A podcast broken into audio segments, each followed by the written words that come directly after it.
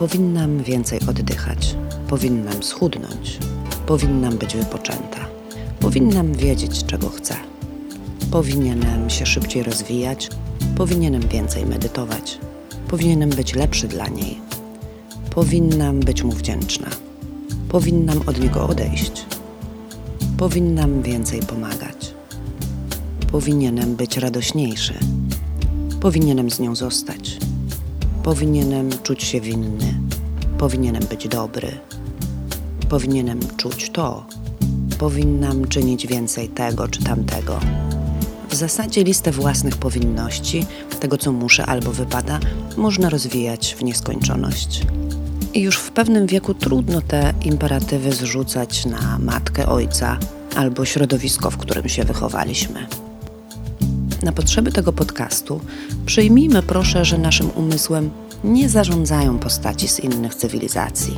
Jesteśmy w naszej głowie sami i okazuje się, że sami sobie stwarzamy policjanta, który bardzo skrzętnie mówi nam, co musimy, co powinniśmy, a jego imperatyw bierzemy za dobro konieczne, bo przecież tak trzeba i zawsze tak było. Można tak przeżyć całe swoje życie, tylko po co? Po co być wobec siebie samego czy samej? I w zasadzie też innych przemocowym, niemiłym, niewystarczającym i sztywnym. Będąc tak sztywnym, mogę stracić wiele ciekawych doznań i światów, które istnieją za tym betonowym murem. Nie lubię czepiać się słówek, ale spróbuj poczuć różnicę pomiędzy muszę skończyć te studia, a chcę skończyć te studia czy szkolenie.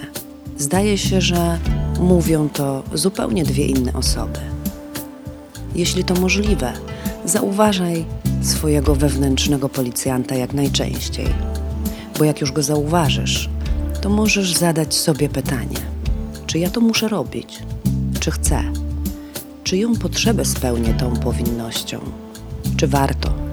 Czy to dobry pomysł i komu służy jego realizacja? Czy właśnie to wybieram?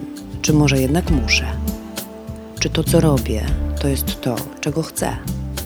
Dlaczego powinienem, czy powinnam to zrobić, czy tak czuć? Zwróć uwagę na to, którą opcję wybierasz. Muszę, powinienem, powinnam, czy też chcę, potrzebuję.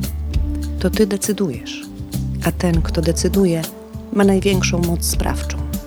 Tak często stawialiśmy się pod ścianą i zamęczaliśmy się powinnościami, że warto by było choć trochę zaufać sobie. Puścić tą przymusową część i rozwijać tą drugą, która doskonale wie, co jest dla nas korzystne. Zauważ, czy w swoim życiu dałeś sobie przestrzeń na to, że robisz, czujesz, komunikujesz się tak, jak chcesz. Czy dajesz sobie przestrzeń na wyrażenie siebie bez samozmuszania, choćby to było nic nie robienie albo nic nie chcenie i nic nie potrzebowanie. Daj takim odczuciom, myślom i czynom zaistnieć. Obserwuj je z akceptacją.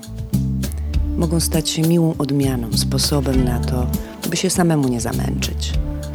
Bo czy można cały czas rosnąć i to przymusowo? Czasem dobrze jest zrzucić stare liście i poczekać na to, co nowe, bo to jest cudowne i naturalne. Bez knucia i kombinowania jesteśmy w tym miejscu i na drodze, na której jesteśmy, bo widocznie tutaj mamy coś do zrobienia.